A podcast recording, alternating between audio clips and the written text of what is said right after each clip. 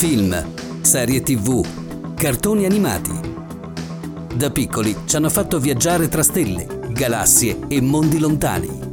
Da grandi li ricordiamo con nostalgia e qualche domanda. Quanto c'è di vero e quanto la fantasia ha anticipato la realtà? Stelle e TV, un programma di Elena Lazzaretto.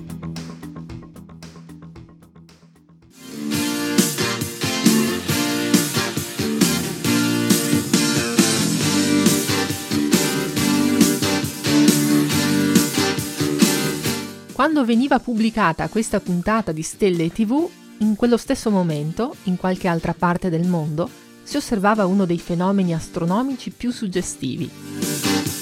Bentrovati, ritorna a Stelle e TV dopo un periodo di pausa abbastanza lungo, e anche se l'incipit che avete ascoltato può sembrare ad effetto per catturare o ricatturare l'attenzione, non è così. Il 10 giugno 2021, data in cui esce questa puntata, chi si trovasse fra Canada, Groenlandia e Russia starà davvero osservando un evento astronomico cui è difficile non prestare attenzione, una eclissi di sole, per essere precisi una eclissi anulare.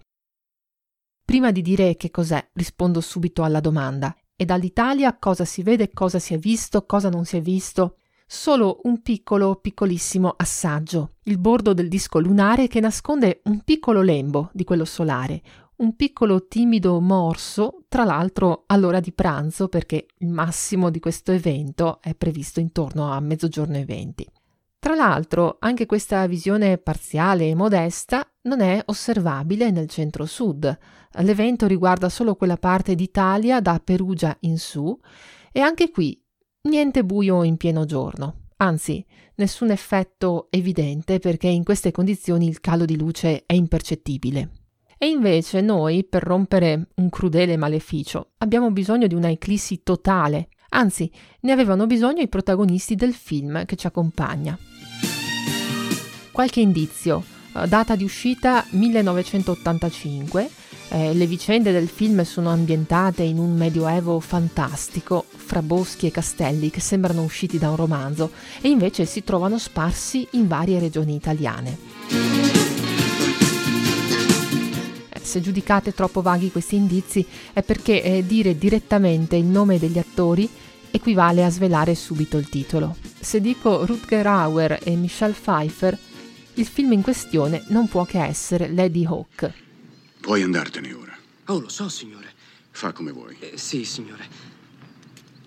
Allora tu e Lady Falco andrete verso Aguillon? Lady Falco? Sì. Beh, si dà il caso che anch'io stia andando in quella direzione. Il capitano Etienne Navarre e la sua Isabeau, il ladruncolo Philippe Gaston, il monaco ubriacone Imperius e il diabolico vescovo di Aguillon. Sono quei personaggi speciali che se li incontri al momento giusto poi restano a farti compagnia nel tempo, in quel reparto della mente riservato ai mondi fantastici. Le potenze infernali proferirono una maledizione terribile che tu hai visto realizzarsi. Di giorno Isabeau è il bellissimo falco che hai portato qui da me. E di notte, come hai già capito, la voce del lupo che si ode è il grido di Navarre. Povere creature senza neanche più il ricordo della loro semivita umana e che non possono mai sfiorarsi. Hanno soltanto il tormento di un breve istante al sorgere e al calar del sole, quando possono quasi toccarsi. Ma neanche. Sempre insieme, eternamente divisi. Finché il sole sorgerà e tramonterà, finché ci saranno il giorno e la notte, per tutto il tempo che sarà loro concesso di vivere. Anche il giorno e la notte sono protagonisti del film, così come lo sarà in modo determinante quell'evento che li unisce, l'eclissi totale di sole. Per quanto io ricordi, la parola eclissi non viene mai nominata, ma è una eclissi totale quella che avverrà e che si osserverà incorniciata attraverso i vetri infranti del rosone di una chiesa. Una notte senza il giorno e un giorno senza la notte. Sarà quello il momento, l'unico momento possibile, per rompere la maledizione che condannava Isabeau e il capitano Navarre. Così sarà vanificata la sua maledizione. Finirà. E da quel momento voi sarete liberi. Impossibile. Finché al giorno seguirà la notte, no. Ma da qui a 3 giorni in Aguillon so che ci sarà un giorno senza la notte e una notte senza il giorno. L'eclissi di sole del film Ladyhawke credo sia il ruolo che tutte le eclissi solari vorrebbero interpretare. È un espediente narrativo quanto mai azzeccato per la storia e coinvolge un fenomeno astronomico che in passato, agli occhi dell'umanità, ha sempre assunto significati particolari e negativi.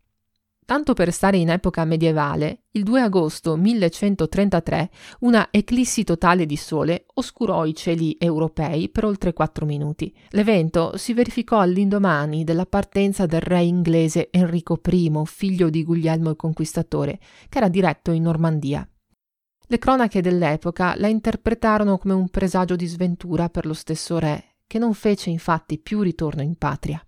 Nel documentarmi su questa storia ho trovato una discrepanza sull'anno di morte del re. Gli annali delle cronache anglosassoni riportano che sarebbe avvenuta quello stesso anno, mentre altrove, ad esempio su Wikipedia, si fa riferimento al 1135. L'effetto dell'eclissi sarebbe stato quindi più o meno diluito nel tempo, ma ugualmente nefasto, sempre ragionando con la mentalità dell'epoca, che leggeva negli eventi celesti messaggi sempre poco incoraggianti.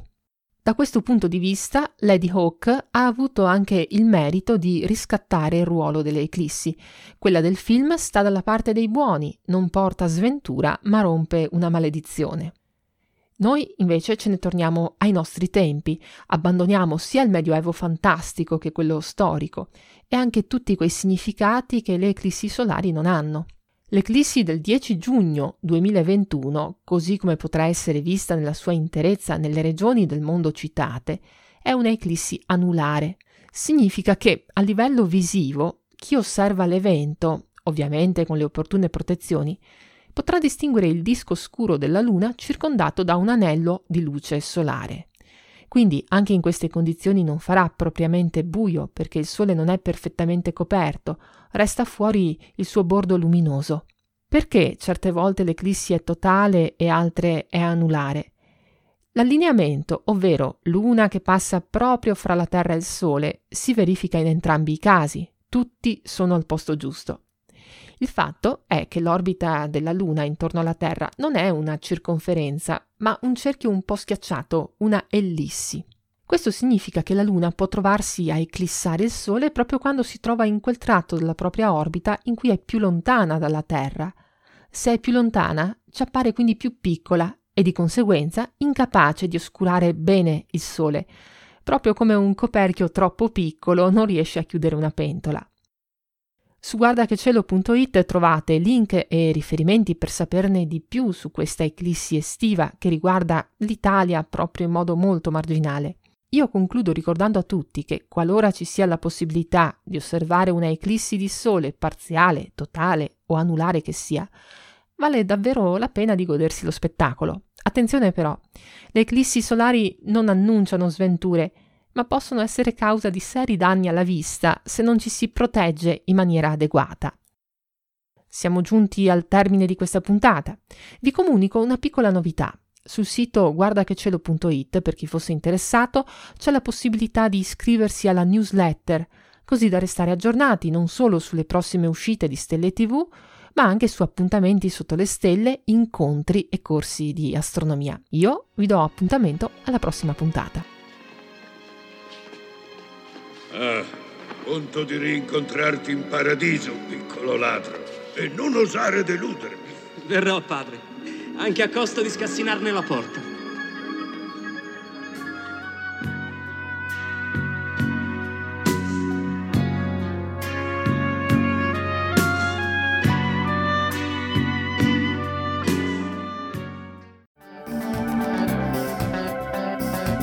Avete ascoltato Stelle e TV, un programma di Elena Lazzaretto. Novità e contatti su guardachecielo.it.